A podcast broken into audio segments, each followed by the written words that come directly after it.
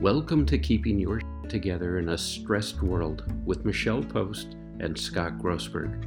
Each week, we explore down and dirty ways to stop awfulizing, catastrophizing, going down the rabbit hole, and moving through all the craziness that is happening right now.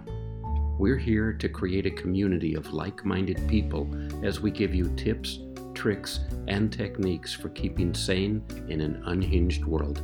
And now, here are your hosts, Michelle Post and Scott Grossberg. Welcome, everybody. This is Scott Grossberg, one of your co hosts for Keeping Your Shit Together in a Stressed World. And I'm going to open the show. Uh, Michelle will be joining us uh, in a few minutes. Thank you to everybody who's joining us live, as usual. And certainly thank you to everybody uh, who is listening to this on replays. We have a great show for you today. Uh, just as a, a lead in, we're going to be talking about sports psychology and creating that winning mindset and the, the things that Michelle and I actually specialize in when we work with one on one coaching clients. So we'll get into that in a minute. Uh, what I would like to do at the very beginning here, as uh, Michelle and I usually do, is kind of do a recap of some of the things that we've been seeing over the last week with some of our clients uh, and talk to you about that. And I can tell you that from my perspective, one of the big things that I am starting to see more and more of as we start to move into that light at the end of the tunnel approach to the world uh, that a recovery is coming by the way uh, that we are going to stop being alone and start being part of the bigger world again is uh, what i call an imposter syndrome. And i think uh, everybody has experienced that and it actually ties in directly with this uh, sports psychology mindset that michelle and i will be chatting about uh, in a few moments. And, you know, one of the things that I notice uh, about an imposter syndrome uh, is that it usually comes from people who aren't imposters. Uh, and so, you know, one, one of the things that I'd like you to start exploring, uh, and this is what I'm actually been doing with some of my clients, is getting them to recognize what's real and what's not when they start feeling like an imposter. And I know that Michelle, uh, you experience this. You and I both experience it because we talk about it, but we also uh, experience it with our clients. And some of the signs that you can look for, if you don't think that you've ever experienced an imposter syndrome, ask yourself do you feel like you got lucky? Do you feel like, oh, you know, things are happening to me rather than you uh, taking active participation in them. Um, do you find it hard to accept praise? You know, when someone tells you that you're good at what you're doing. Uh, I just did this with a client, by the way. I said, Tell me the top three things that someone needs to know about what you offer for your services. They couldn't oh. do it. Mm. And, and, then one of the things that I also love to do, and uh, I'm not going to put anybody on the spot who's here live, is I love to ask somebody, what is your superpower? what is it? What is the one thing you know you are the best at in the entire world? And I and and again, I'm finding people are challenged uh, when they have this hidden imposter syndrome, this little thing that mm-hmm. sits on the on their shoulder, right? That mm-hmm. says, uh, uh, "I'm afraid." And I, I point out to them, by the way, there's a difference between fear and humility. Mm-hmm we want you to be humble. You know, the Tim McGraw, be humble, and I can't, I can't think of the rest of it. Um, but it's it's be be humble, and there's a difference between that and actually using your humility or this imposter syndrome to replace or address fear. And so uh, I, I, get that you think you might not be enough in certain situations. I promise you that you are. And so, my little tip for today uh, that I've been experiencing with, with people is number one, real, realize that you're not alone. There are lots of people as we move into a recovery phase who are saying, Oh my God, I've been locked down for a year, or we've been operating this way for so long and now this new normal which is what i will call it um, this new normal is happening. I'm not good enough to meet that or I've even had the ageism things, by the way, pop up where people have told me I'm too old to learn technology. I'm too old to do it this way. I've oh, always my. done that. You you can't teach you can't teach an old dog new tricks. You name it. I've. Oh, you're my You- best you- tech guy, Scott. I'm sorry. You're my best tech guy, so that stuff's crap. Well it and yeah i mean it you know come on folks. I'm i'm in my 60s and i can't wait for new technology. I'm telling you it's learnable. It's becoming more accessible. Um, and the the question that i have for you to start pondering is what are you using for excuses versus what are you using to move yourself forward? Again it ties right in with what we're going to talk about today. Michelle i mean and i know i'm getting rather transparent and personal here but I like that. That's what We- we're here for. you you but you and I both exp- you and I have both been pretty raw and open with each other when Mhm. we're off air and we talk about things and that's what helps us lead to shows. Mhm. Have you ever experienced an imposter syndrome and how did you get out of it? Oh, em- yes. So uh, historically, I have found myself in positions from a young age where I'm expected to be older than I am. And, and retrospectively, I now realize that I've had to go back and become younger and explore more fun and play. And the, I'm one of those souls that gets younger the older I get. Because when I was young, my father was a pastor. So I was constantly around adults who were judging whether or not he was good enough to keep his job. And they would judge based off of my behavior, my mom's behavior, my brother's behavior. So it'd have to be in all these adult situations when they would socialize with parishioners, et cetera. Then you stick me in school, and that that, that skill set led me to be a little bit of a leader. And I got on student government, and I would often be class representative. And then as a teenager, out representing my school on student boards and and at the school board district. I mean most teenagers don't even know what a school board is let alone who's in charge of their Right. school district. And that just kept happening. I was a student rep on our high school accreditation. Um, it, it just over and over in my life. And whenever you find yourself in a situation where you have less skills than maybe the people around you it's a natural predictor that imposter syndrome is going to going to pop up. But I would say that sometime maybe 20 years ago or so, or 15 years ago, I read that imposter syndrome is a scientific principle that basically says you only get imposter syndrome when you're enough of an expert or you have enough knowledge to realize you don't know it all. And so now for my clients, this is this is something we've been talking about as people are going back into the world or getting new promotions or starting new businesses or I don't know, whatever they're doing. And imposter syndrome comes up in usually the workforce, not typically your personal life, but in the workforce. And I will say to them, that's amazing because if you have imposter syndrome, it'll make you hungry and humble which are two key components of most most employers want a hungry humble person. Even in your personal life if you stay hungry to learn about the other person to be the best partner in your personal life to be the best mom or dad in your personal life if you stay hungry and humble you'll keep learning. It's the other syndrome that I will remember. I'll look up the name when I mute myself, but it, it means that you know a little bit about something and you assume you're an expert. And that oh, a- you know just enough to. My, I love my clients who are they know just enough to be dangerous. yes, yes, and they and they believe, and this is kind of behind some conspiracy theory stuff. Um, and it's kind of like where you get in you you believe you know everything about a subject. I I know the most about something. You know, trust me, if you run into somebody you're hiring or working with or dating or whatever, you don't want someone to be like, I know the most about something. Find an expert that says, Yeah, I know a lot about this and I'm comfortable with this and I'm constantly learning. Like that's a good syndrome to be with. So I'll find you that syndrome, but it's a scientific principle. And it's a Uh, good by the way, there's a- imposter there- syndrome's healthy. There, there's uh, you know just a few things, and then we'll jump right in because we've got a big topic today. Um, but but th- three things jump out at me. Um, First of all, there's a great book. If people have not read it, uh, that you might enjoy. If you meet the Buddha on the road, kill him. And it's it's an it's it's a it, it's a, actually a story um, about exactly what you're talking about, Michelle. What do you do when you meet somebody who knows everything about everything? What do you do if you meet someone who says, I'm the Buddha?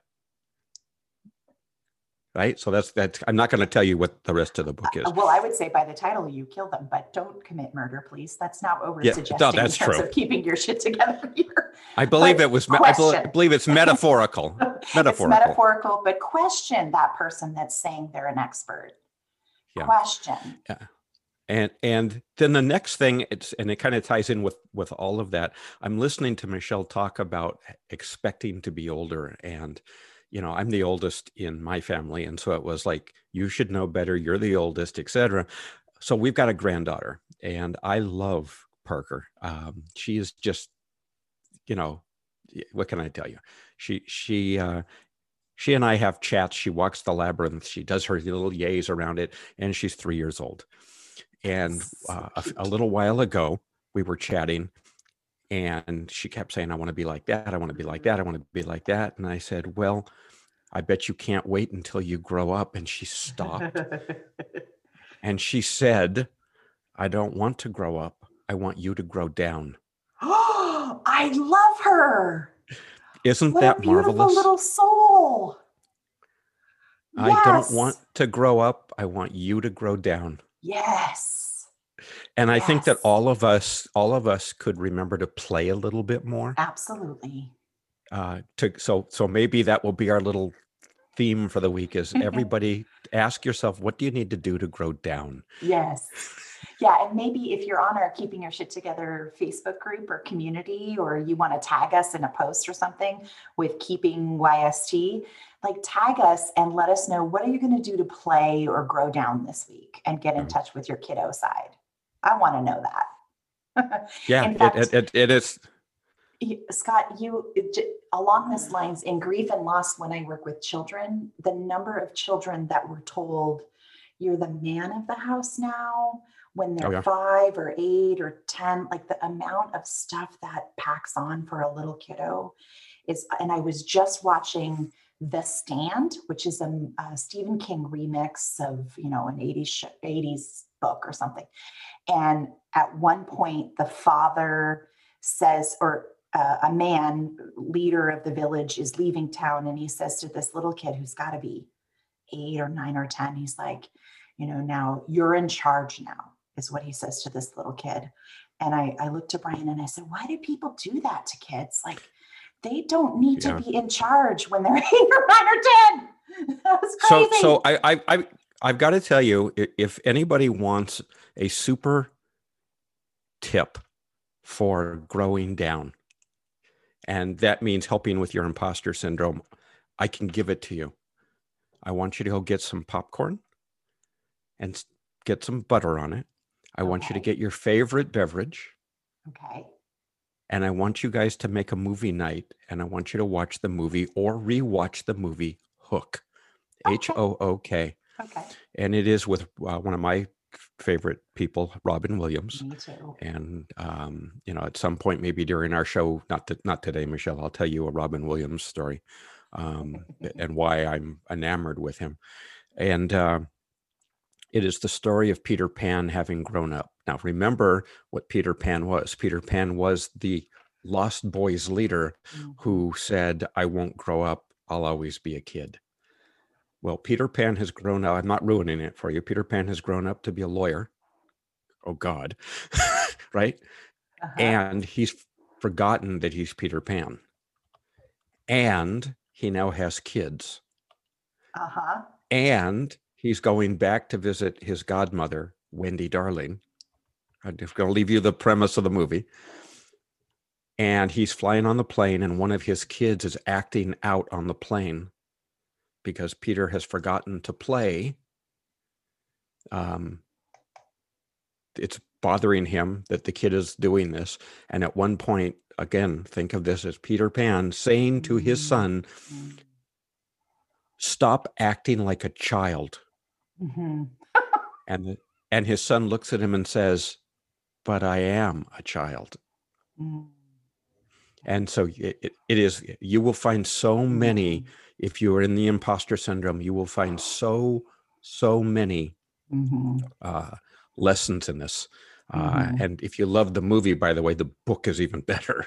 Um, Mm. uh, because at one point, one of the Lost Boys is looking at Peter. And those of you who are Mm. listening in, I've got this frown on my face. And Mm. one of the Lost Boys reaches over and puts a finger on either side of Peter's mouth and raises it up to make it smile. To make it into a grin. And the Lost Boy looks at Peter and says, Oh, Peter, there you are. Oh, wow. It is just a, for anybody who is going through an imposter syndrome, Wow. absolutely you will see the character arc and you will find takeaways from this. Wow. So with I- that, But oh, wait, go ahead. Sorry. I found the name. It's called Dunning Kruger effect. D U N N I N G hyphen Kruger, K R U G E R effect. And it's a cognitive bias in which unskilled people make poor decisions and reach erroneous conclusions, but their incompetence denies them the ability to recognize their mistake. So you know a little bit and you make decisions based off of that, thinking you know it all. And that is the syndrome we want to avoid. See imposter syndrome as a gift. And by the way, I got to tell you, just as a quick little anecdote or an- annotation here, Mhm. uh, as an attorney, Michelle, I made an entire career out of walking behind those people that you just described. The Dunning Because- Kruger. Be- because that mentality is what created all the problems for them. yes, absolutely. Mhm. Um, so, so with that, All right. um, if, if- I, I think we can jump into uh, our, our topic for today, which is Mhm. something Michelle, you and I specialize in. Mhm. And uh, I, right off the top, I, I do want to say, if any of you want, I mean, this this is the topic that Michelle and I, I think, excel at. Uh, we do a lot of things, but helping people with their mindset uh, is something that we both love to do because it's it's such a an immediate growth potential for people. Mhm.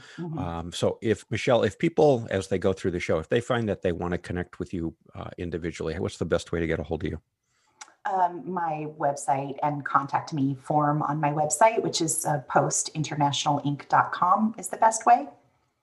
Yeah, Mhm. and then you can get me at thinkingmagically.com. Uh, and all the contact information is on there. And and by the way, again, it, for those of you listening in, perhaps for the first time, uh, please, we we have a private Facebook group Mhm. of keeping your shit together uh, community folks, and it's growing all the time. We'd love for you to join us there, where you can also reach out to us and get us. Um, so I wanted like to start the show today, Michelle, uh, with a quote from one of my favorite people that Michelle knows, and that's Mhm. um, William James, right? And Mhm. William James uh, and I were born on the same day and month, but not same year. He he preceded me by, by a lot. um, so he wrote a book called The Principles of Psychology, and it's from 1892. And I'm just going to read the quote to you. wow. So, so we have the paradox of a man shamed to death because he is only the second pugilist or the second oarsman in the world, that he is able to beat the whole population of the globe minus one is nothing. He has pitted himself to beat that one. And as long as he doesn't do that, nothing else counts. And it's a very interesting uh, statement from William James because he's actually the father of sports psychology. If you look into what he did, um, it, it's an observation that our achievements, whether it's in sports, this certainly correlates to what we do in everyday life, that our Mhm. achievements matter less. Remember, we talked about imposter syndrome, even. Mhm. Our achievements matter less than how we personally and subjectively view the achievement. Mhm. Um, and so, in getting ready for today's show, it was very interesting uh, when I came across uh, a, a, a number of different observations that bronze medalists are actually happier than silver and gold medalists. Wow. Uh, What, what is the it's- reasoning behind that? the the reasoning is because of how they've achieved uh, and again we've talked about you know we happen to have in our family uh, an, an olympic medalist gold medalist and uh, in swimming and when you're defending a gold medal or you're already on the top, that's a different mentality. That's a different sports Mm. psychology than Mm. someone who is who is, as Michelle put it, or Les Brown loves to say, hungry. You Mhm. know, are you Mhm. hungry? Mhm. Um, and and you've seen the difference. The bronze medalist is hungry. The bronze Wow. medalist, and and that's not to say that you're not that you're not wanting the gold medal, that you're not Mhm. wanting the silver. It's Mhm. you're competing and it's the competition that's doing it and so i'm going to actually michelle turn this uh, the, the the thrust of the next segment over to you i've got certainly my ideas about how i use uh, nlp and some of these other things to Uh-huh. to work with sports sports psychology and mindset Mhm. and that winning attitude but why don't you start off with your take on it from a clinical and therapeutic standpoint Sure. So, uh, just a caveat even though Scott and I do a lot of this work, again, we're not putting ourselves out there as the only expert. We're we're not experts per se, but this is something that we like to do a lot of work in. we're still hungry and humble and keep learning about it.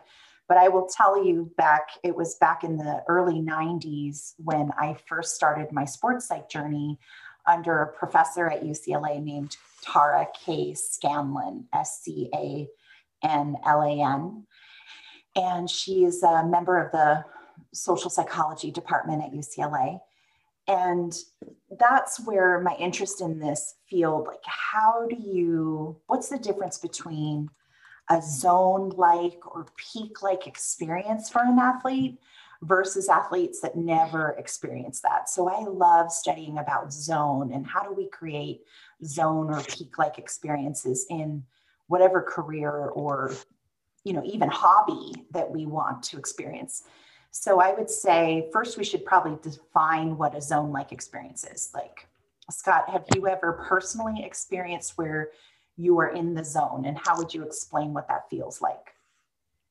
Um, yeah, it, it's it's also called the it's also called flow, Flow. by the way Mhm, when mhm. when you study this kind of thing um, but i can tell you my wife calls it bipping out Uh-huh, or or or she'll say where did you go uh-huh, uh, uh-huh, so exactly. and, and it is and the best way i can describe it is intense focus and immersion uh-huh.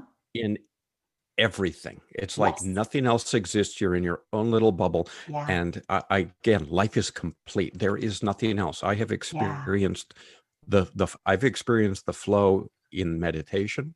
I've Mhm. experienced the flow walking a labyrinth. I've Mhm. experienced the flow playing with my granddaughter. I Mhm. have experienced the flow uh, in romantic situations Mhm. it's bringing full attention to what you're Mhm. doing Mhm. um, and i can tell you right now when i'm not in flow right. is when i'm trying to multitask Right, right. And I would say probably my experiences of being in flow or the zone or a peak performance happens less often in a day or a week than being out. So that, that's the hard part is once you've experienced it, you kind of want to have that feeling regularly. And yeah you do and because for me time sort of slows down and all the answers come when you need them Yeah. physically you don't make a mistake Uh, think about a basketball player that is just swishing the ball shot after shot after th- shot think about the person in the batting cages hitting a home run over and over again just contacting the ball think about when I, when I'm with my clients as a marriage and family therapist, I'm totally in tune with them. I almost lose track of my own bodily functions. Like I forget to pee, I forget to that I'm thirsty, I forget, you know, and if I have too many sessions in a row where I'm in a zone, like I, I will, that's not good for my body. So, you know, you kind of have to purposely break to go, oh yeah, that's right. You're a human body and you need to go to the bathroom and get water. Um, and eat your lunch. So, so you know, we don't necessarily want to stay in a peak or flow all day long, right? Because you can really lose track of other things. But it is a really peaceful place where you just it's like all the cells in your body are lined up and everything you need is at your fingertips almost. Um, so that's where I first learned about it. And then uh, Professor Scanlan would take us through the difference between a highly functioning professional athlete who wins and even a professional athlete who competes but doesn't have as good of a winning record is all about guided imagery, visualization, and peak performance. And we went on this journey of the research talks about the bell shaped curve of achievement or attention is that you are anxious enough or awake enough or alert enough that your skin is in the game that you're aware that you're you're present you're not spacey you're attuned but not so high of an anxiety that you get into overwhelm difficulty concentrating spacing out flooding all of that stuff so there really is a peak bell-shaped curve in terms of performance in any. Yeah. Now, by by by the way, I learned this as BPT, biological peak time, oh. and everybody's is different. Mm-hmm. Um, and it, I don't know if you remember. I'm I'm old enough to remember the the little dials that you these little devices that you would do, and it would tell you your peak times for energy and emotion. Oh, there's there were all these wonderful. I, I should find it at some point. Yes. And you would dial in your birth date and how old you were, and it would basically create your peak times for you. Yeah, yeah. Um, and then you can supplement that obviously with uh, coffee. Uh, or caffeine. you know, caff, ca- ca- caffeine is no is known for that. Um, so again, but I didn't want to. I didn't. Will get you jittery, right? Mm-hmm. It's a biological peak time, not a biological chronic. You don't want a chronic no. always on time because that no. is everything everything in moderation. Yes. Yeah, I love that you brought that up because uh, like for example, I have learned that first thing in the morning is not my peak time no matter what. Like I if I if I need to wake up and do a lecture or a performance or see a client at, let's say, seven in the morning, I better get my butt awake at five o'clock and prep for about two hours because really my natural body is it peaks at around 10 11 in the morning so in america where it's classic to work 8.30 to 5 or 9 to 5 or whatever i used to say wow they get the worst of me for at least the first few hours of my workday, where uh, I think I was interacting with Brian recently, and he said, You're saying a lot of okays or one word answers. And I said, It's because it's 8:30 in the morning. yeah. Well, yeah. and and, so by the way, this brings up and this brings up a and by the way it's called biorhythms now that you say that yes um, biorhythm. they're biorhythm biorhythm calculators um, as you say that, Michelle, one of the things that I also know notice myself because I work a lot with flow and the zone, it's not something you force. Mm-mm. It's something that happens. Mm-hmm. And so this is why what Michelle is saying is so important. And I'll tell you one of my secrets a little bit later of mm-hmm. getting into flow, mm-hmm. but it's knowing where your flow state is. Mornings are my prime time. I yeah. mean, literally, I'll open my eyes, jump out of bed, and I'm ready to go. That's amazing. Because I've got I've got all these downloads that I do at night. Um, I program my my brain to download stuff. I wake up and it's like shit. Just let it get out. I have a pad of paper. I need to write all this shit down.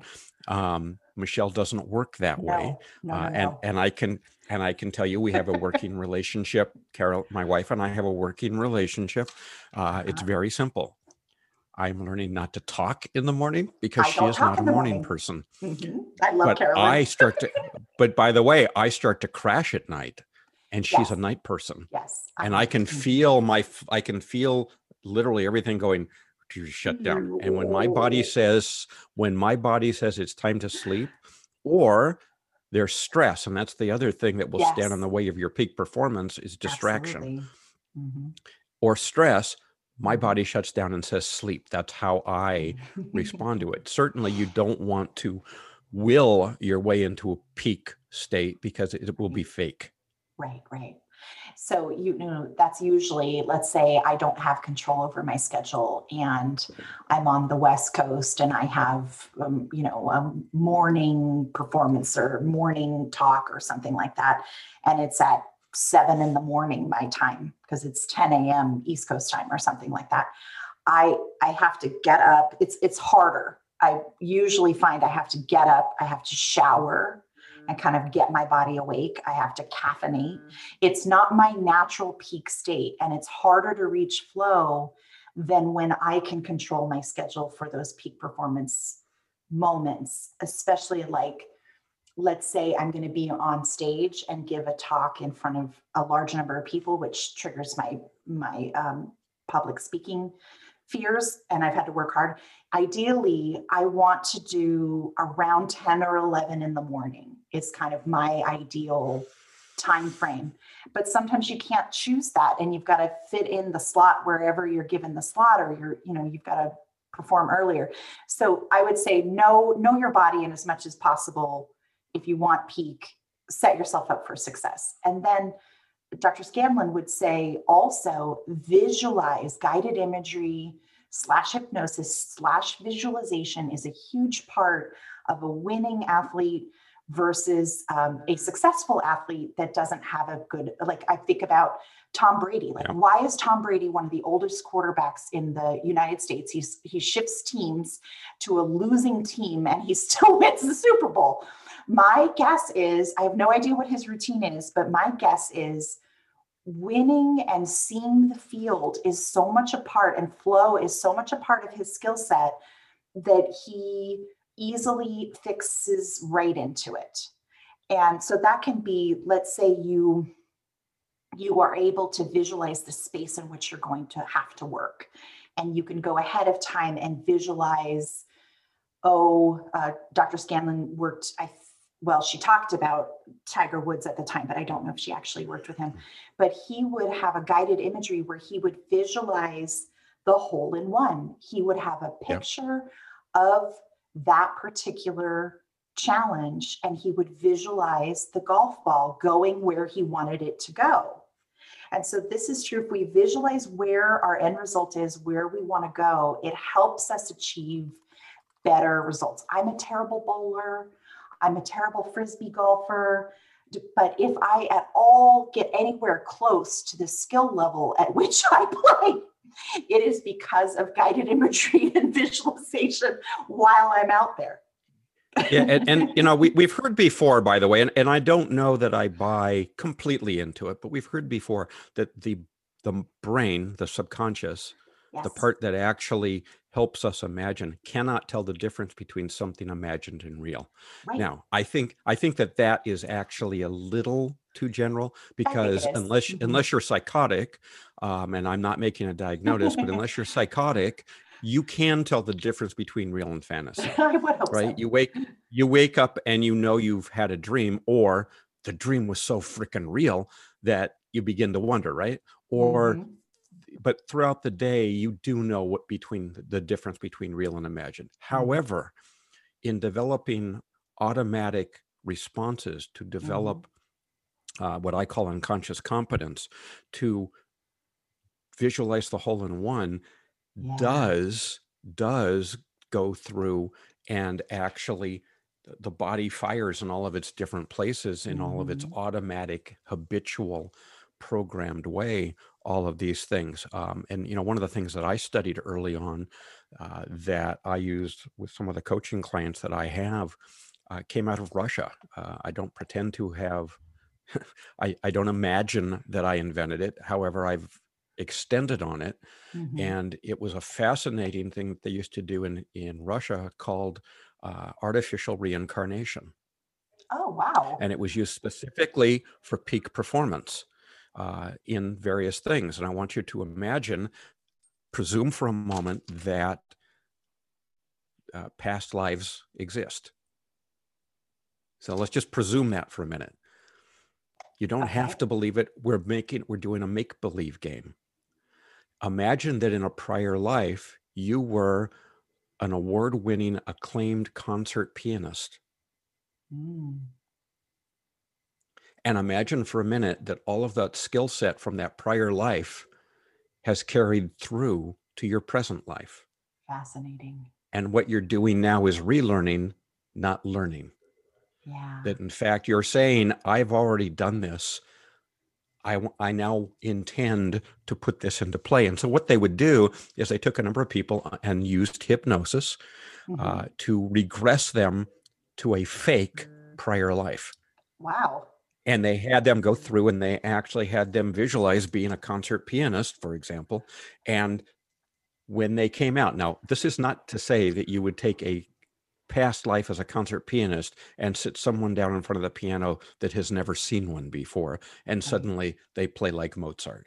Um, they, Right. they didn't Right. go that far. What they did say was, imagine being able to take that skill set and you do know how to play the piano somewhat and you sit Mhm. down does it take your skill level to the next level now i've done this with myself by the way Mhm. um, and i can tell you firsthand that taking that kind of guided imagery or as einstein might call it a thought experiment Mhm. take that Mhm. and say what if what if i was a concert pianist what would Mhm. that feel like look like how would i Mhm. act uh, and by the way, this ties in, Michelle, with something you're very familiar with, with cognitive behavioral behavioral therapy.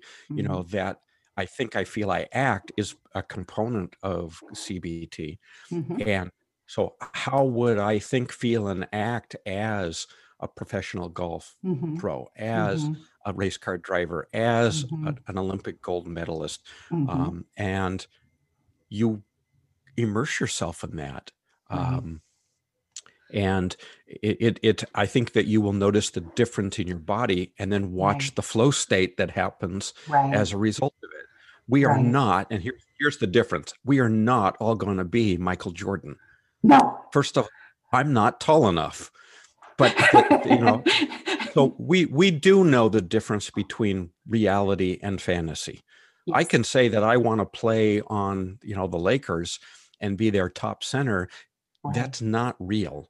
right. Okay, that's not what that's not what I have found gold medal mindset performers, warriors, you know, the elite troops. That's not Right. what they're doing. They're saying, Mhm. what's real? What do I want to achieve? Mhm. And then they're using these techniques that Michelle and I are chatting about to Right. get the flow, to get them to the desired outcome that I, I hate to use the word reasonable, by the way, because I am constantly telling people I want you to be unreasonable. Give me give me the wouldn't it be nice if, uh-huh. but again, it's not reasonable for me. Right. My head isn't going, my, my subconscious is not going to accept it as true to say, uh, tomorrow morning, I'm going to fly to Mars and look for alien life forms. I will be Right. accepted into the Chinese Space Corps right. and that's my goal for next week.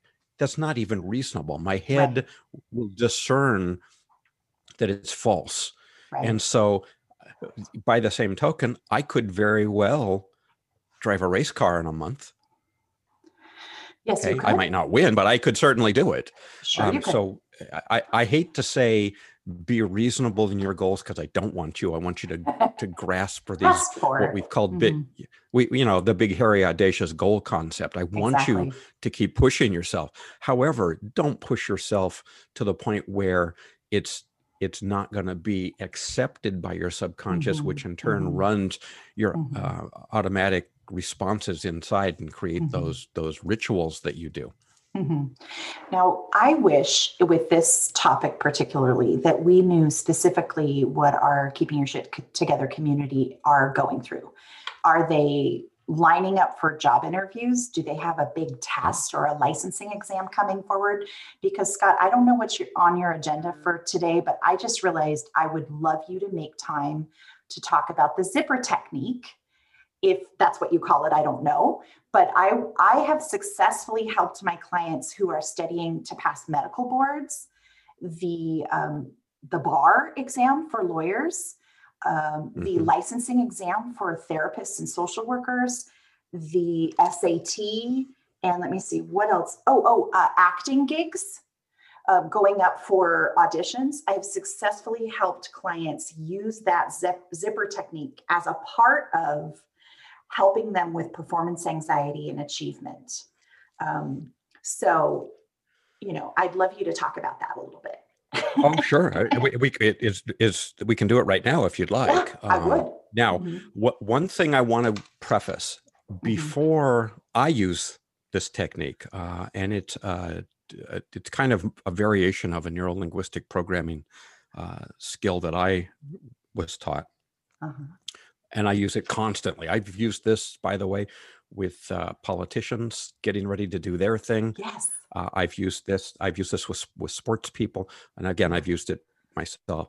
Yeah. I, I do want to preface there there is one little thing in here yes. that will take this to the next level. And that is something that Michelle, you and I have chatted about. And in fact, even in our home retreat uh, segment, we talked, a- Mhm. I talked about it. And that's the power of music. And I Mm. learned this uh, from some of the world class volleyball folks uh, who I- I, I wish I had come up with the name, but I created a playlist on my uh, iPod. I still use an iPod separate from my phone. Uh, Ah. I, it's called The Hunt, and it Mhm. is nothing but music that is designed to get me in that flow state instantly. And I have one particular song uh, that will do it every time. And Mm. yeah, I, just click on it, and the minute I start hearing the, I know I'm there, time. right? I'm in peak. I'm in flow. I'm in, I'm in the state that I need to be in. Mhm. Um, and we can, you know, if, if you're interested in that, again, we went into that in our home retreat, but you can certainly ask us in our uh, Facebook group, and we'd love to do that. Maybe we could do a whole nother show, Michelle, on on the power of music. But Uh-huh. um, that that's how I preface this. So the technique is very simple, and this goes back to actually again something we talked about in Mhm. one of our episodes, but again in the home retreat, and that is your cabinet of advisors. Yeah. And if you've got something that you want, so let's just assume you're you're playing golf, and here's why I go back, I loop it back to the bronze medalist versus the gold medalist. Uh-huh. If a bronze medalist is imagining that they're you know, and I'm using a bronze medalist type person. I don't play golf, so I may use the terminology wrong. So I apologize I might in too. advance. But if a bronze, if a bronze medal type golfer wants to peak perform in a golf tournament, they would say, I want to be Tiger Woods. yeah. I don't know who Tiger Woods says I want to be. Right. You know, maybe his dad, maybe there is somebody, or maybe there's this make believe mentor that he's got.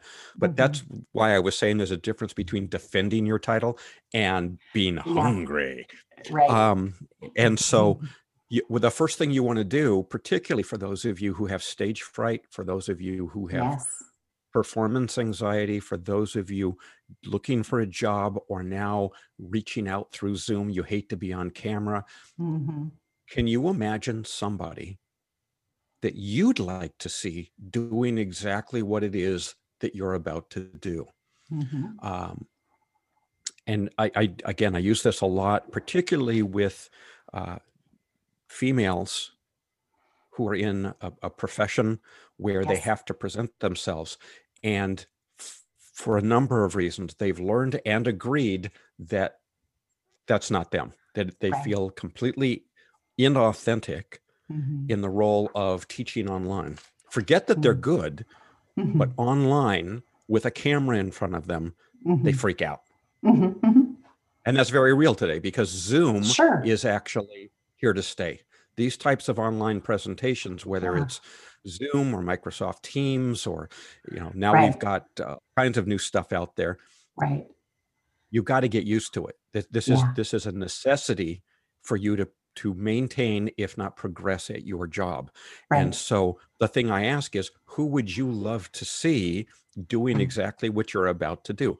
And a great many, by the way, of the people that I work with tell me I would love to see Oprah Winfrey or Michelle Obama do what I'm about to do. Yeah.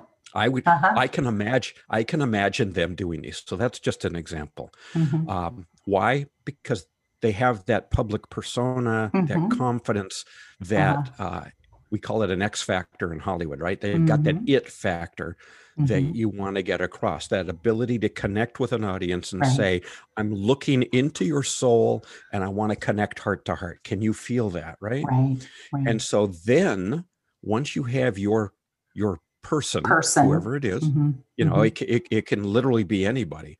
It can. Uh, I, like I, f- I- for example i'll give you a couple other things my act one of my actors that i helped it for her it was meryl streep and for my person taking the bar it was ruth bader ginsburg so just like think about who who is in a similar field to what it is you're about to do that's kind of an icon or a real success and they would be a perfect person as an example Uh, yeah, very much so. And so the the idea is, unlike the cabinet of advisors that Michelle, you and I spent a lot of time on in the home retreat, uh, unlike the cabinet of advisors, this you don't have to know a lot about them. You simply need to know this is the way they present themselves Mhm. in a performance. This is the in a performance. This is the way they act out. right This is the way they do shit, right?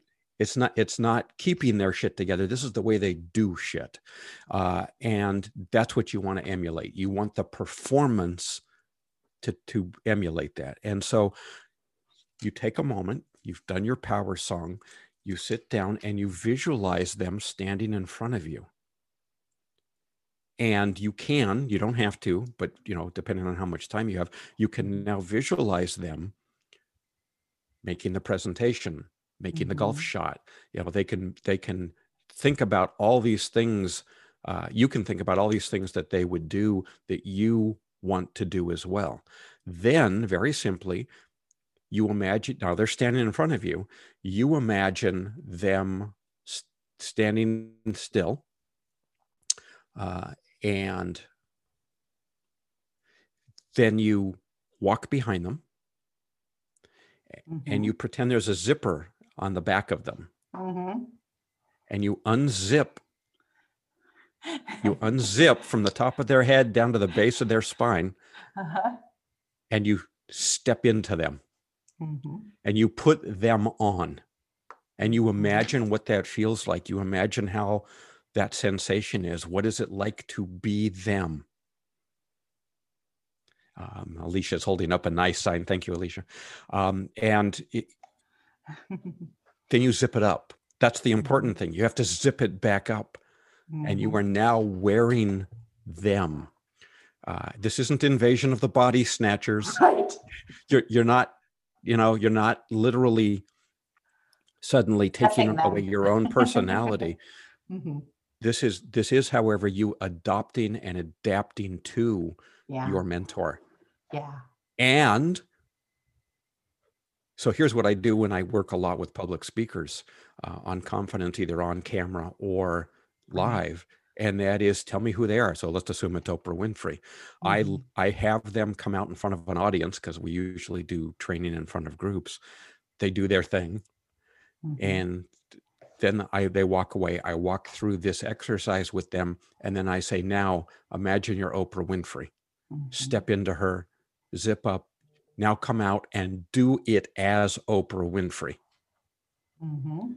And and literally in 10 minutes, the performance, the technique, the body language Yes. is absolutely freaking amazing. Yeah, Um, that's that's what I yeah. noticed first when I've used this is how someone's posture and stance. Like my client who used the Meryl Streep, she just started to glide across the room with grace. And my person that had um, Ruth Bader Ginsburg, she had this quiet confidence that just Yeah. took over her little stature body. It was amazing. I, I, I will tell you, and again, I know we're running out of time here. This may turn into another episode. um, it, it doesn't. So Alicia has asked the question: What if the person you imagine to be isn't a real person? Ooh, know- do you know- Batman. You know how many times I've channeled Batman, Alicia, walking into a courtroom? He's Batman. Okay, it, it it's the the real. Again, your subconscious doesn't tell the entire difference Mhm. between what's imagined and what's real.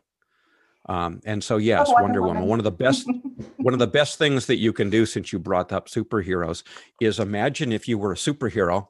Wait, wait. So Alicia is putting her hand up. yeah, she. What is- What is the pose that your superhero would do? And that becomes a physical anchor for you. Mhm. So, yes, Alicia, imagine walking into any situation and you do that.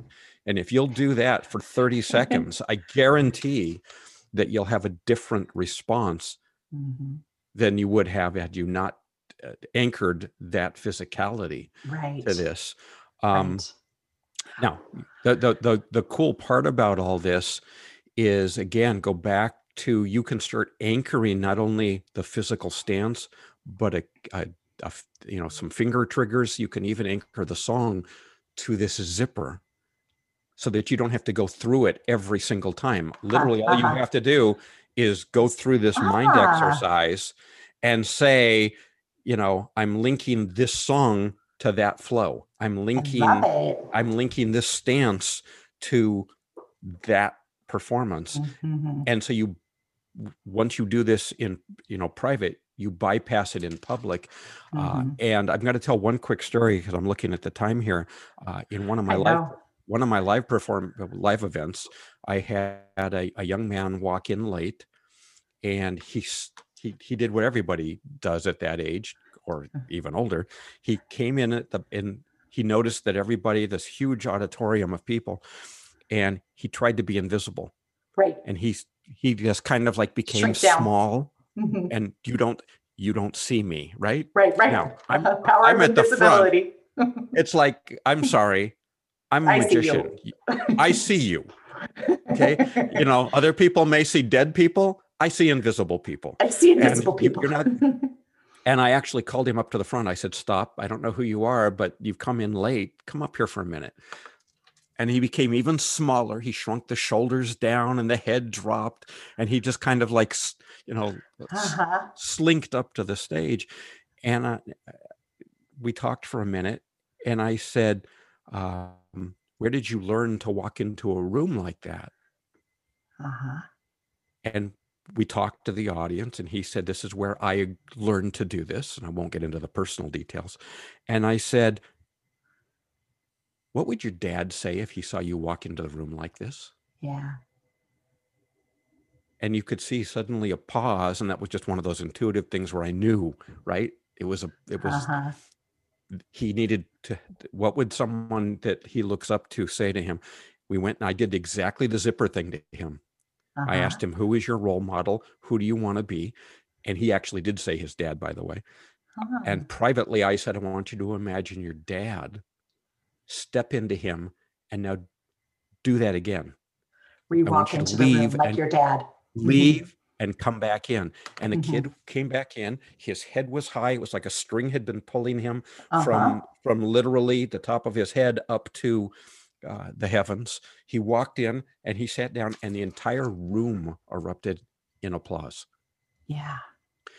after the event was over, he waited in line uh, to, to talk to me. And he came up after, privately and he said, I just want to thank you. Yeah. I said, For what? He said, You taught me one of the most important lessons I could ever learn. And I said, Really? What was that? And he says, You taught me that how I walk through life matters. Oh. Wow.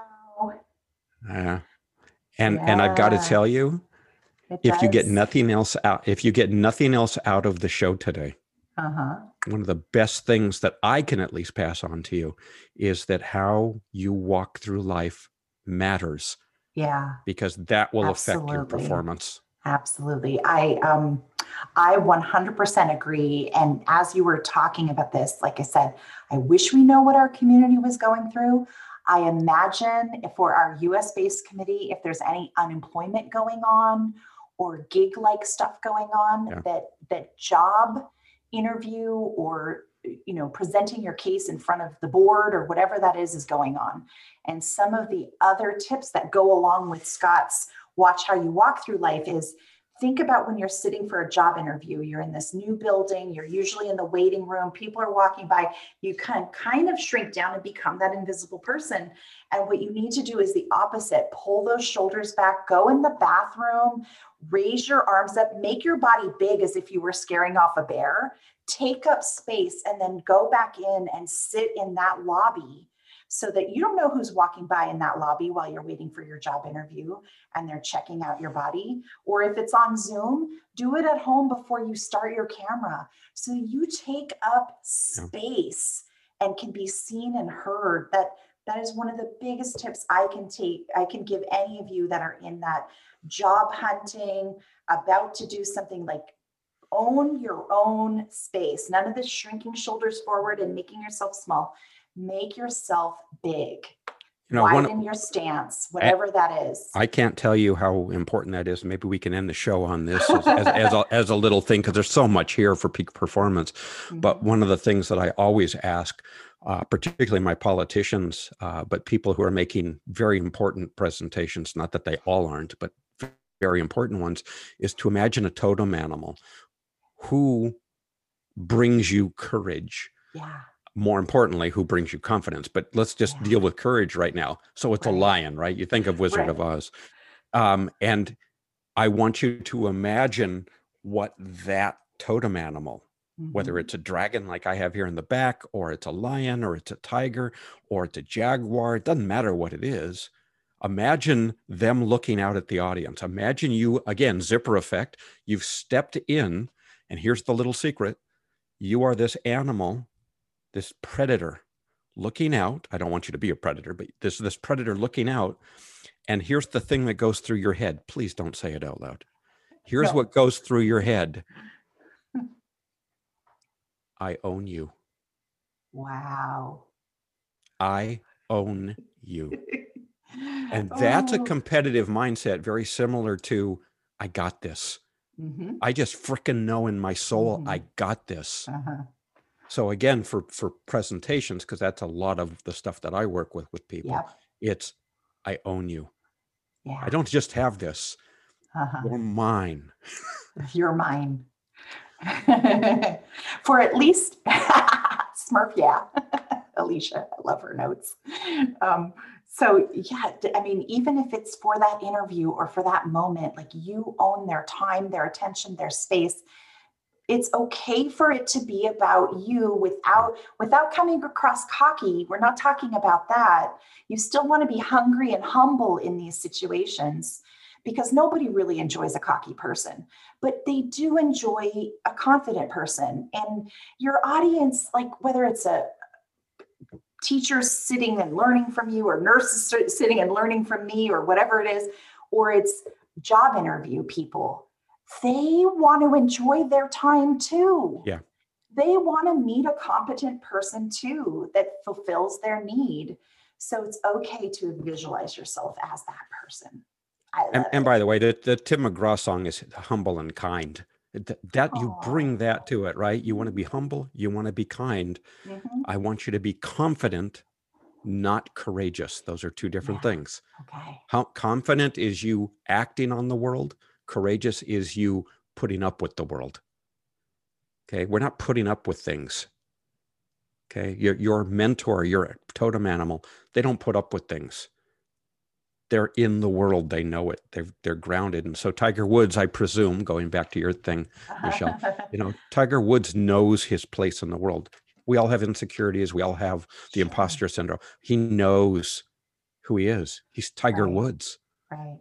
And I'll leave it with this again for t- t- I still love Gordon Ramsay and I still love the interview I, I read with him.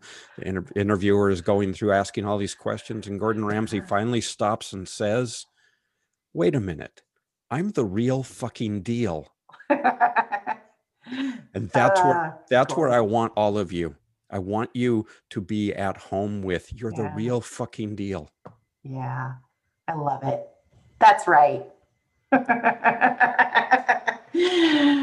Good place to end, Scott. I love it. This was a fun topic. I hope people listening um, really took away some good tools for today and can apply this in a real way, be it a job interview, a first date, a that meeting new people at a social event, a Zoom call, whatever that is. I hope you can apply some of these techniques. Absolutely. Well, thank thank you all for being with us today. Here's to all of you becoming the real fucking deal. Yes. Um, and uh, with that, peace. Peace. Bye bye. You've reached the end of another episode of Keeping Your Together in a Stressed World with Michelle Post and Scott Grossberg. If you like our show, we'd love for you to subscribe, rate our broadcast, and leave a review. The podcast is for general information only and not intended to be legal or mental health advice, nor the formation of a lawyer client nor therapist patient relationship. Stay tuned for our next episode, and thank you for listening.